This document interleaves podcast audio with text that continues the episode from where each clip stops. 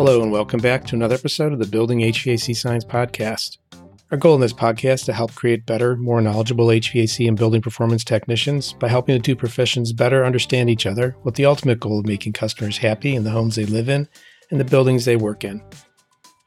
Building Science Haiku. Eric and I had the pleasure of interviewing Shawna Henderson, a self proclaimed building science wonk who tries to work to keep it real in the field, but also make it real with online training for builders and renovators. There'll be some links in the show notes to her organization, Blue House Energy.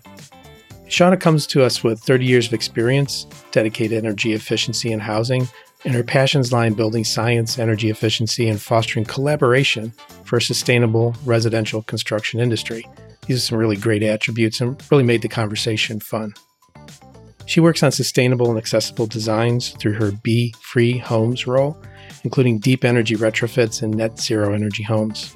She's a very experienced presenter at conferences with expertise in deep energy retrofits, solar thermal systems, and authoring sustainable housing books. Let's get into this conversation where Eric and I learn more about Shawna, her work, in building science haiku. Hello, everyone, and welcome back to the Building HVAC Science Podcast. I am your co host, Eric Kaiser. Virtually next to us today is co host Bill Spohn and also our special guest today, Shawna Henderson. Welcome, Shawna. Thank you. Welcome. Welcome to me. Yes, I'm very happy to be here. Excellent. I host my own podcast, so I'm often on the welcome. so this is a backwards way for you then, huh? Yeah, I get to actually talk this time. Usually I'm the one asking questions and then having to sit there and bite my tongue. So let somebody else talk for a while.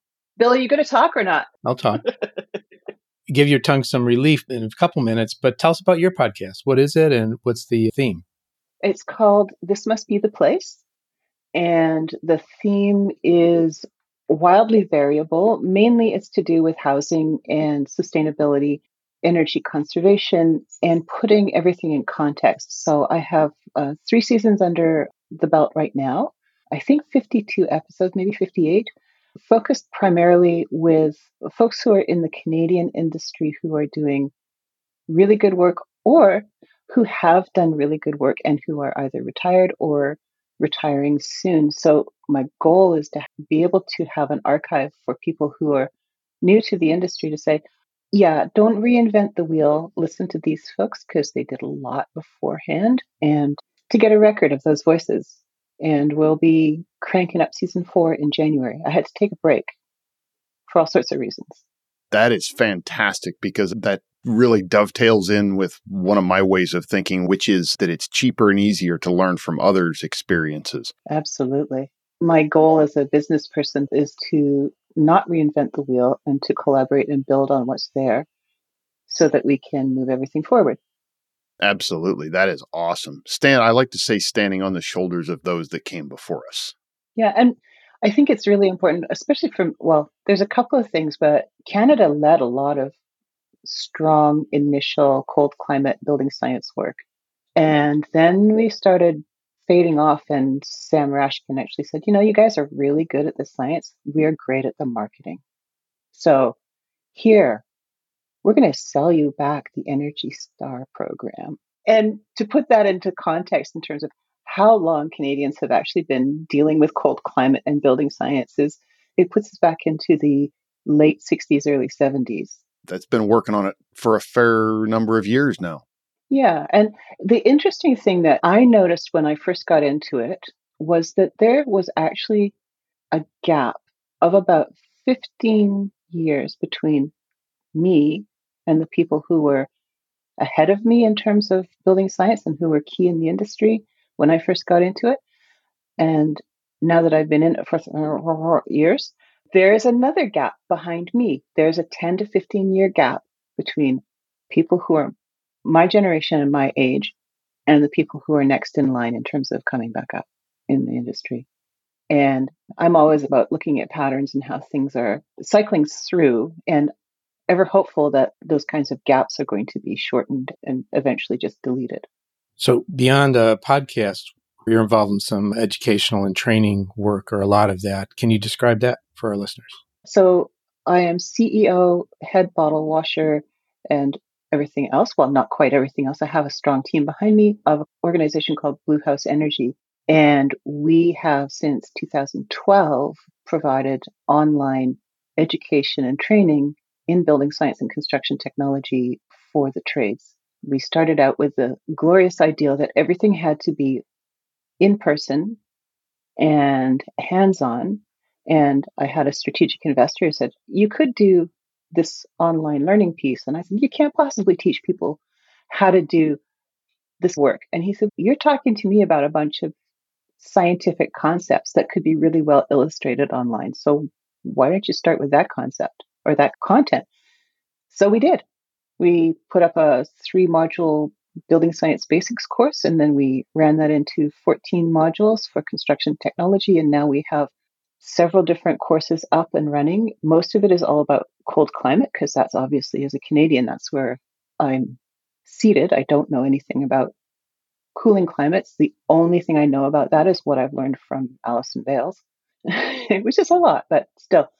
And now we have somewhere between 40 and 60 hours of recorded lessons for folks to work from.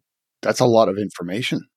It certainly is. So we have construction technology, which is a broad based, these are the things you need to know about a house. So it goes from everything from building components to building science to the dynamics of building science to structural things you need to know, and then how to do air sealing insulation, windows, doors, that kind of thing. And then also looks at mechanical systems. So that's the basis of all of our courses, but construction technology is one that is germane to anybody who's in the industry. And then we have a net zero for new construction, and we have a whole house energy retrofit program, which is what I just finished all the work on after the last 18 months. And both of those projects are in partnership with an organization here in Canada that is a sister of the American one called Built Green. Built Green Canada is our funding partner in these two net zero and retrofit courses. And we've just moved over to a new platform too, and I'm very excited to talk about that at some point too. What was that new platform? It's called Experientify, and it's a very unique learning management system that is really based on brain science, not how to deliver content online. So there's a fundamental difference. So I'll give you my little spiel about brain science as well as building science, everything you wanted to know about the two Bs. Our brains like to win, they also like to be in control. And those two things are the things that people who create games understand really, really well. They get you in at a base level, they teach you how to use the platform, and then they suck you into a story that you want to continue a journey with.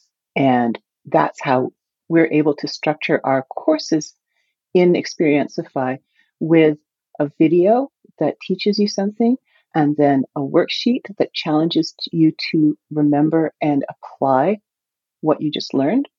And then there's a series of actions underneath, which could be as simple as three quiz questions or more complicated in terms of you need to solve a problem.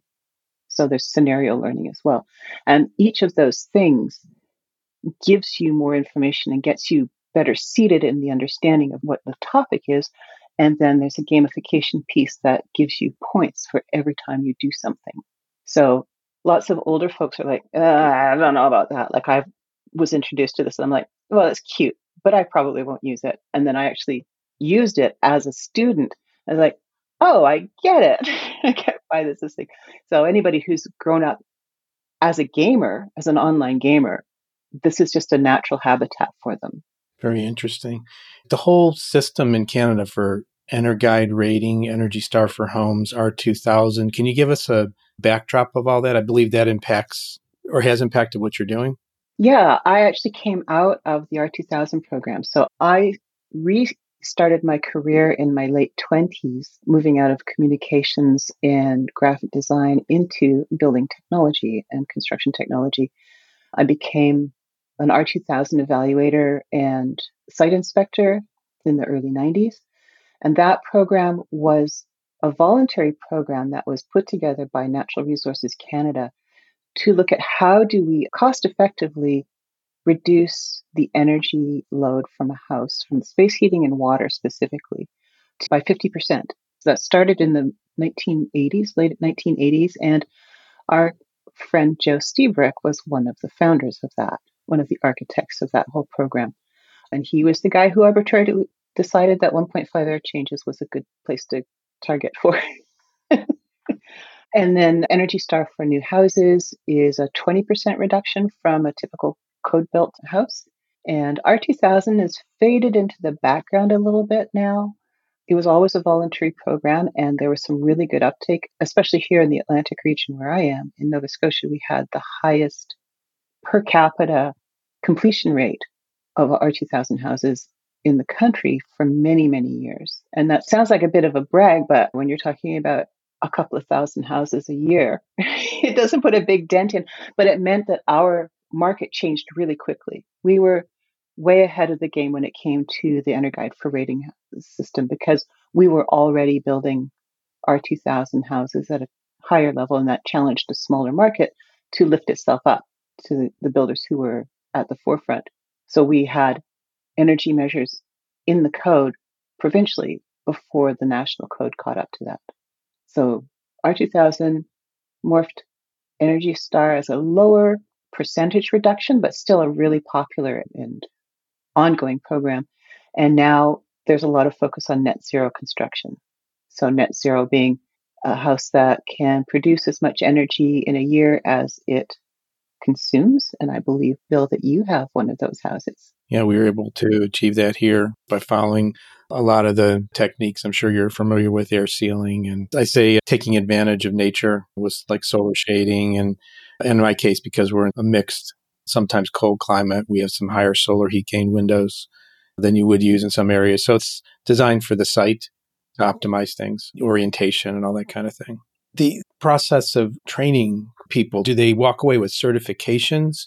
Do they walk away with better knowledge to apply on the job, or is it a mix of those things? It's a mix. So we offer some courses that are we recognize provider as for continuing education and professional development with I can't remember, I think eight organizations now. So here in Canada, that's BC Housing. There are not a lot of organizations in Canada that require builders or renovators to have any licensing or continuing education. So that's a bit of a challenge in the, in the States. We're a continuing education provider for BPI, for NAHB, AIBD, which is the Association it's Building Designers. I can't remember what the whole thing stands for. NATE, so that's North American Technical Excellence, which is an HVAC organization, and a couple of others that aren't in my head right at the moment. But CACEA? Yeah, that's CACEA, which is, or CACE, which is the Canadian Association of Consulting Energy Advisors. So it's like a career track in energy advisors. Tell us a little bit more about that. I think we sort of have that here between HERS Raters and BPI, people that are certified for that, but it seems like to be a little bit more focused as a title. As a title, but you definitely in the States, you definitely have the bonus points of actually having an established home performance industry. We don't have that we have bits and pieces of it, but we don't have a national level piece that goes across the board. So energy advisors are third party verifiers of the energy use of a building.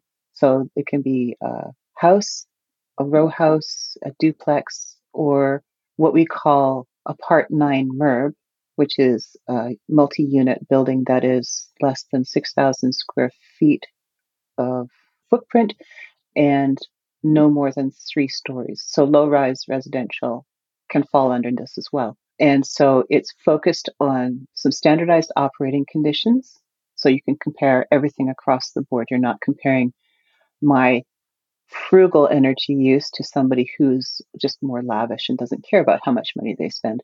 And out of that, we're able to create a rating, a number that shows you how many gigajoules in a year the house would use under those standard operating conditions.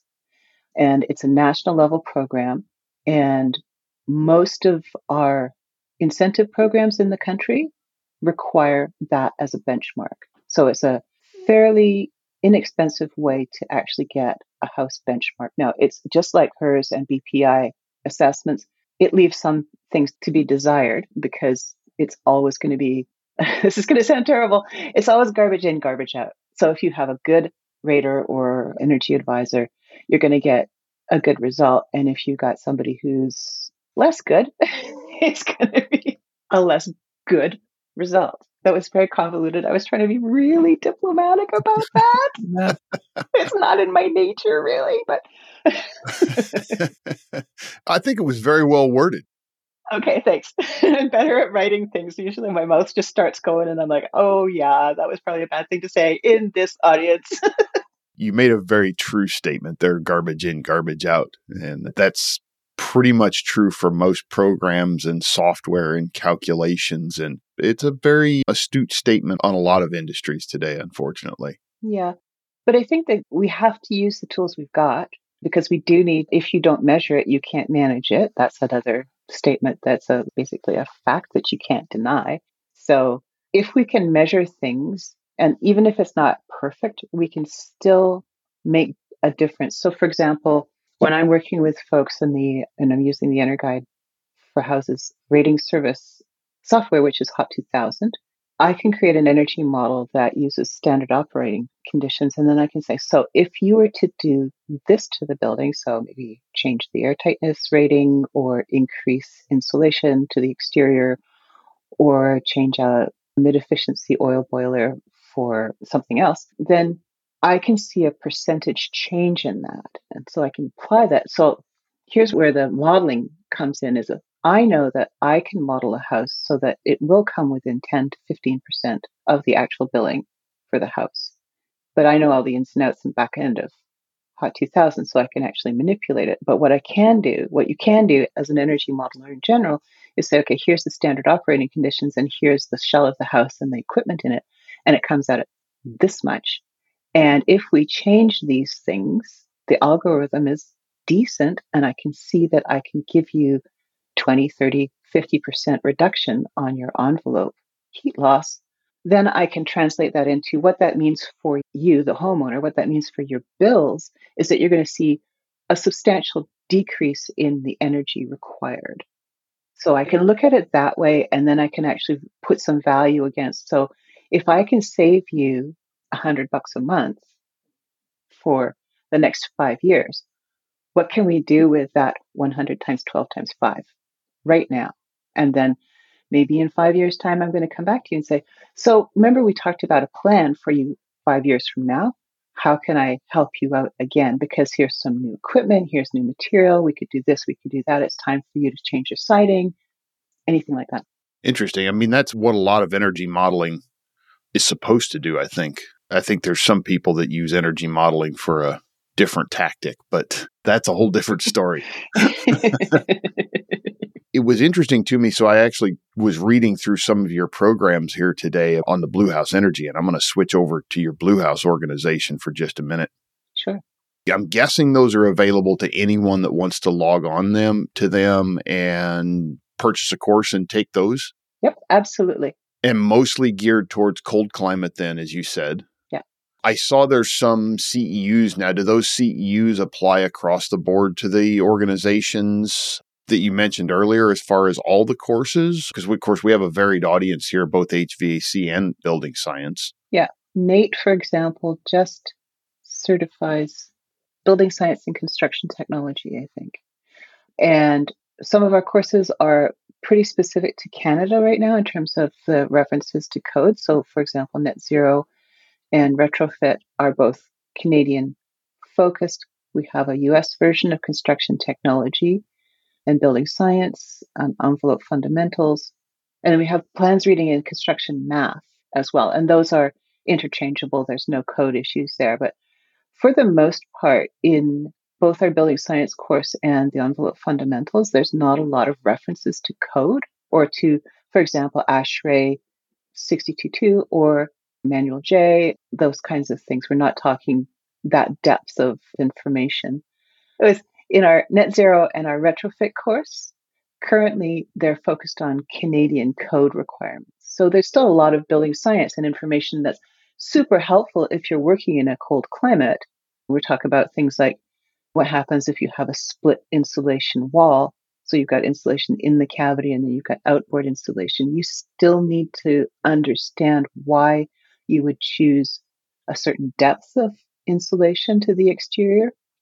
And you also need to know why you would choose a permeable or non permeable material. So the fundamentals are there.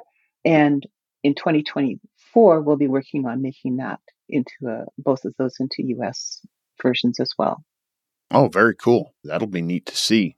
You talked a little bit about this. You just got done rewriting a whole bunch of stuff for what do you say, 18 months you've spent writing on this. Tell us a little bit about that.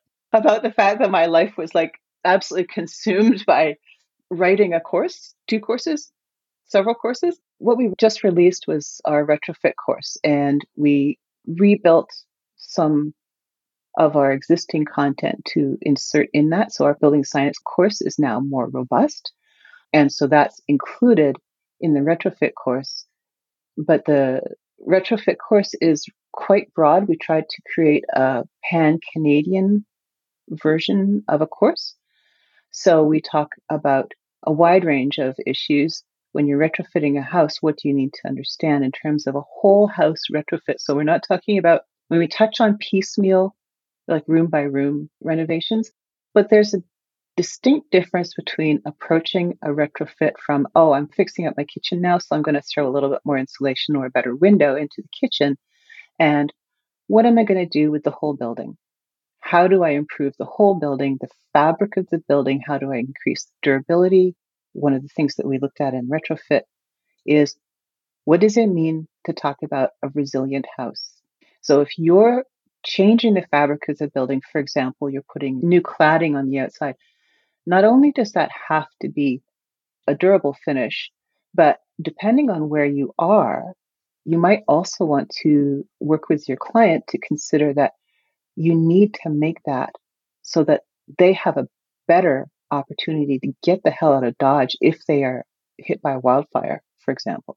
So there are materials that are better suited if you're in a wildfire zone than others. And then we also talked about, so we focused the main part of the course on the bulk of conventional housing in Canada that's in climate zones four through the bottom part of 7A.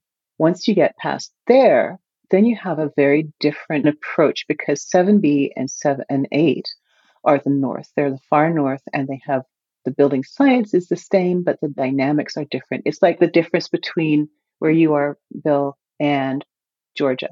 The building science doesn't change. The physics are the same, but the dynamics of what's happening in the house. The magnitude of those factors. So we focused on being able to say, okay, here's the bulk of housing in Canada was built 1920, 25 to 1980 with the sweet spot of houses that are very similar, built from 1940 ish to 1980. We have house types that are the same in the US. You've got a bungalow, you've got a side split, you've got a split entry, you've got a two story house on a basement, you've got a crawl space or a basement, you've got some things that are going to be the same. So we can do a lot in terms of how are you going to fix those houses up. So that's the first big piece of the retrofit course. And then the second piece is we have special cases. So we have heritage houses, we have houses that are older and built on rubble basements, and then we have houses got some solid stone houses and we've got some solid log houses and we have those are in different parts of the country. So those are special cases. And then we have the third stream which is northern housing which is focused on what do you do if you're in those higher latitudes and in, in extreme cold weather or climate. That's the course on your site called on the blue house energy site called whole house energy retrofit. Am i reading that? Yeah. We have a free trial on that actually so you get you can jump into a portion of it for three days for free. So you can just check out the new platform and also what the content's like. Cool. That's pretty neat. That goes through, I'm envisioning in this in my mind because a few of the projects that I've worked on have been piecemeal projects where you put together a whole plan in the beginning and then the homeowners a lot of times can't afford to do all of that at once. That's right. Because it's, yeah, you're looking at 50 to a million, depending on the house. Maybe not a million, but definitely more than most people's annual salaries. yeah, on some houses, it depends on what you're doing, but for sure, it, it, can get quite expensive to do some of these retrofits to various houses, especially as you started talking about in there when you start talking about historic houses and things like that. That gets pretty crazy. But just general housing, I found that a lot of times people will say, like you said, we're going to go do this room, so we're just going to fix that room but they never really have an entire plan of, okay, once I'm done with that room, or what should I do with that room so that it fits into the puzzle of the rest of the house? And that's where that bigger plan, I think, comes into play. So I'm guessing that part of this course is maybe developing that bigger plan. That's right. Yeah. Yeah. Looking at a phased roadmap. So I think this is also, so there's two things. For a homeowner, it's really difficult to come up with a giant chunk of coin to fix a house. And as a sidebar, it's way more expensive to build new. It's about 40%. If you've got an existing house, you can retrofit it for about 60% of the cost of building new because you don't have to deal with any. And still get the same performance. And still get the same performance. Yeah. So it really depends. So, one of the big things about retrofits is we lose sight often of the fact that people live where they live because they love the house and they love the neighborhood. They love where they live. They want to stay put. So we need a little bit of a different variation on how we perceive why people would stay in a house. So there's the cost to the homeowner if you do everything at once. But I think that there's a really excellent opportunity for contractors and renovators to consider using a roadmap as a business model. So if I come to you and I say, we agree that we're going to work together to do your kitchen renovation and I'm going to do some work on doing some weatherization or new window, whatever it is. We're going to do that this year, but I'm going to create a plan for you that's going to be something that you could do, you could carry out over 5, 10, 15, 20 years. Your kids could carry out, it doesn't matter. But as a contractor, it means that I can actually work with you to schedule when those things are going to happen. So you're going to get this work done first, and then I'm going to give you a shout in three years if that's okay with you. And we'll talk about the next phase. So if you, as a contractor, had 10 clients like that and you laddered them every year, you have now created a business where you have to do minimal marketing, you have to do minimal sales work, and you know what's coming up. So even if half of those clients actually follow through, you still have a sustainable business that you can stay on the tools and you can do the work as opposed to hustling up more work, more jobs that roadmap concept is that illustrated somewhere in your training? Yep. Okay, which course? Because I think that's a powerful. In the retrofit course. Retrofit course. Okay. Yeah. How about from the aspect of consumer learning? Do you provide any resources or things for consumers organize their thoughts? Because they probably have a lot of thoughts about this topic, but they don't have a lot of truth except social media yeah.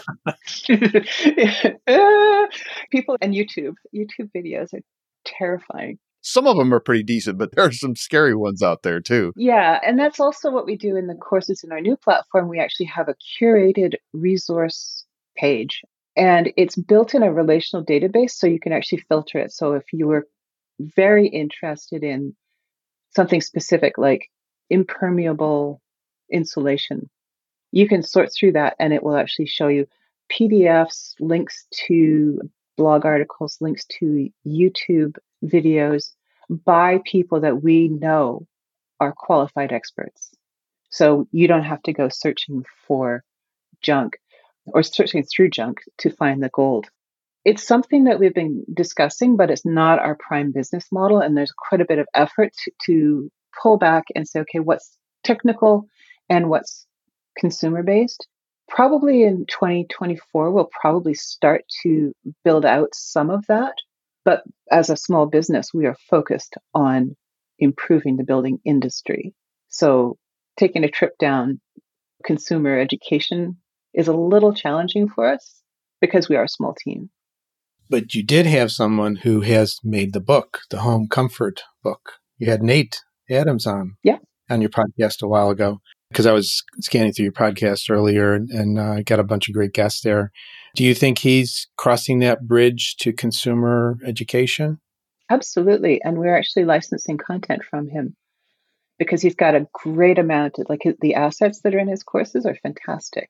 And that might be something that we could collaborate with Nate as well. So, like I said, I'm just coming up for breath out of 18 months of being so focused on this one course and moving our stuff over onto the new platform. So, eight months of just there's like the last eight months have been insane as we've just been like a big push to get everything over. Once we get now that we're over there, now I think we'll be able to focus on more collaboration and partnering and not reinventing the wheel.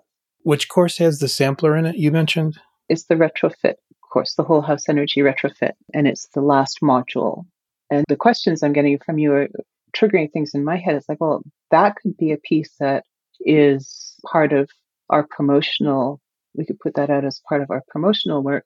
And certainly, as I'm getting back into blogging and putting things on LinkedIn, and have great plans for all sorts of YouTube videos. then that's going to come out as well. But yeah, using when we're talking about retrofits, building out those plans is going to be key. And creating this is something I talked to Ben Reed about a while ago was this idea of we talk about the whole house system, but we need to pull back and we also need to talk about the whole business system for this industry because we have silos or we have sides or we have whatever sections. We have the HVAC folk over here. We have the building envelope folk over here. We have folks who are like only new construction. We have folks who are only cosmetic renovations and they don't match up and they and the people who suffer our clients, our homeowners aren't getting the full package. Absolutely. That was something I was really interested to hear in here because creating that whole package is to me, if I flip that around from a homeowner perspective, as a homeowner, then I would have this whole package sitting in front of me and say the contractor that developed that package with me or that I worked with, they go out of business or they retire. Now, I, as a homeowner, I have a package to go forward, or maybe I want to get multiple bids or multiple ways of doing it, or, or something changes. Yeah. And that piece is based on how I made a living for the last 20 years. So I would put together a homeowner package that would be a retrofit roadmap, basically saying, we're going to break this down into viable chunks for you. So is it ten or fifteen thousand dollars at a shot? What can you do best? How do you ensure that you're not short circuiting anything you want to do five years down the road or might want to do five years down the road? So here's the balance of what it's going to look like in terms of your energy savings and what it's going to look like in terms of your financing that's essentially what I did for all of my consulting career. So building up those packages has become second nature to me internally. And the cool thing is that while houses are all different and people are all different and how they interact with their buildings are all different, houses have a limited number of components. And my favorite way of talking about them, which is people are going to go, what? Is they're like a haiku poem. So if you know what that is, there are three lines, there are 17 syllables, three, I'm going to mix it up. Five, seven, five. Seven, five. Thank you. Five, seven, five. And each line has a specific thing that it addresses the scenario, some sort of action, and a fulfillment. That's all. But there are thousands and thousands and thousands and thousands of renditions of a haiku poem. And so that's how I look at houses. There's structure and there's components, and there are requirements that are in there because of building codes, and we get to play inside of those rules. So it's viable to actually create a package. I can say that I could put together a package for a 1500 square foot bungalow that was built in 1970. And the only thing I need to vary for that anywhere in Canada and this is just a thought exercise, is what material I'm going to put on the exterior to improve that insulation and how thick it's going to be. That's an insulation package. What's the, where are we going to drop our air leakage to? What's our air leakage target? And then what's the best way to optimize the mechanical systems? There are literally millions of houses like that across Canada. So I could create a package that would be viable across the way. And then just all we need to do is plug some numbers in there. If it's 1500 square foot house and it has this much wall space, then it's like this. If it's bigger log, Just change it. just change it. Make minor adjustments for that situation, but you've got the base package down already. Yeah, and you definitely need somebody on site with a blower door so we can actually see and determine what the air leakage rate is and if we need new mechanical ventilation and then be able to benchmark how we're doing things. So that's where the haiku piece comes in. That's one package. I like to say about a lot of things, they are finite. They're not infinite. Sometimes people look and they say this is just way too much to consider. And it's no, they are finite. And especially if you have either experience or a structure, like you said, to lay it into, then you can become to simplify things. We interviewed someone for the podcast yesterday and they had a periodic table of careers in the trades which I thought was pretty cool. They had broken it down into various columns and various rows, and it gives you a way to think through all that. My head went to a value chain, and I actually created something several years ago that actually is a flow chart that shows where how everything is connected from the realtor to the building inspector to the developer and everybody in between. Very cool. Thanks for getting us all caught up here. Mm, thanks for having me. Sure. And do you have any closing thoughts for our listeners? How much time do you have? Yeah. I have a structure. You have components, and Eric's got requirements. So let's go. got to be haiku. How's that? Yeah. I just think we are potentially at a tipping point. I mean, you've got the, is it IRA? IRA money? Yep. Mhm. We have the Greener Homes Initiative that just announced that they're running out of money for $5,000 grants three years earlier than I thought, but that's another sidebar. But I think we're at a, we need to emphasize for folks that we're at a tipping point. Building codes are changing. High performance houses are on the market, are going to start being sold on the market. And anybody who's in an older house who can't match or compete with those high performance houses are going to have lower values for resale and longer selling cycles. If you're selling energy retrofits, that's a great point to start from. It's like, well, are you going to sell the house? Then this is why you would want to do that. And then the other, if you're going to stay in the house, this is how it's going to make your life better. And we have all sorts of non energy benefits that we can talk about, which is comfort levels, health levels, resale value. All those things just tie in. Interesting perspective. Are you familiar with Pearl certification? I am. Yeah, that's designed to be a way to capture that value for future real estate transactions.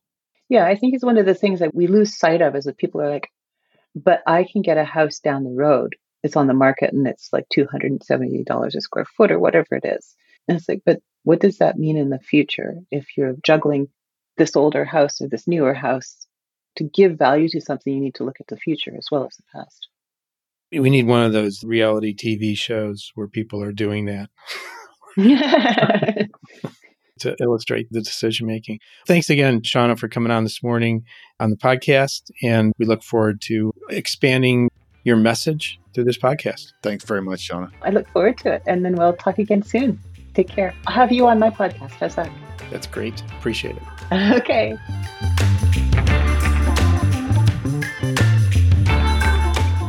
Thanks again for listening to this episode of the Building HVAC Science podcast, where we spoke with Shawna Henderson.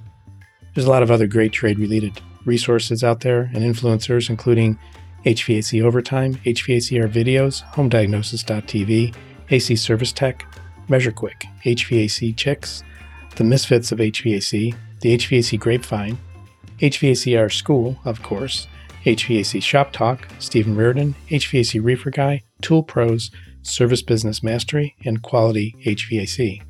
I also host the Res Talk podcast, where you can learn more about the world of home energy ratings and peripheral topics. If you like what you heard today and did not subscribe, please consider doing so and give us a rating in the podcast app if you have that and you use that. If you're interested in feeding back on this podcast, you can contact us at marketing at trutechtools.com, T R U T E C H T O O L S.com. If you're in the market for tools or test instruments, take a look at what TruTech Tools, my company, has. T R U T E C H T O O L S.com. You can use the offer code HVACBS for a nice discount. In full disclosure, I'm a co owner of TruTech, and the opinions voiced in these podcasts are those of my guests, or myself, or my co host, depending on who is speaking, of course. As always, thank you for listening to and following us on the Building HVAC Science podcast. Until next time, take care.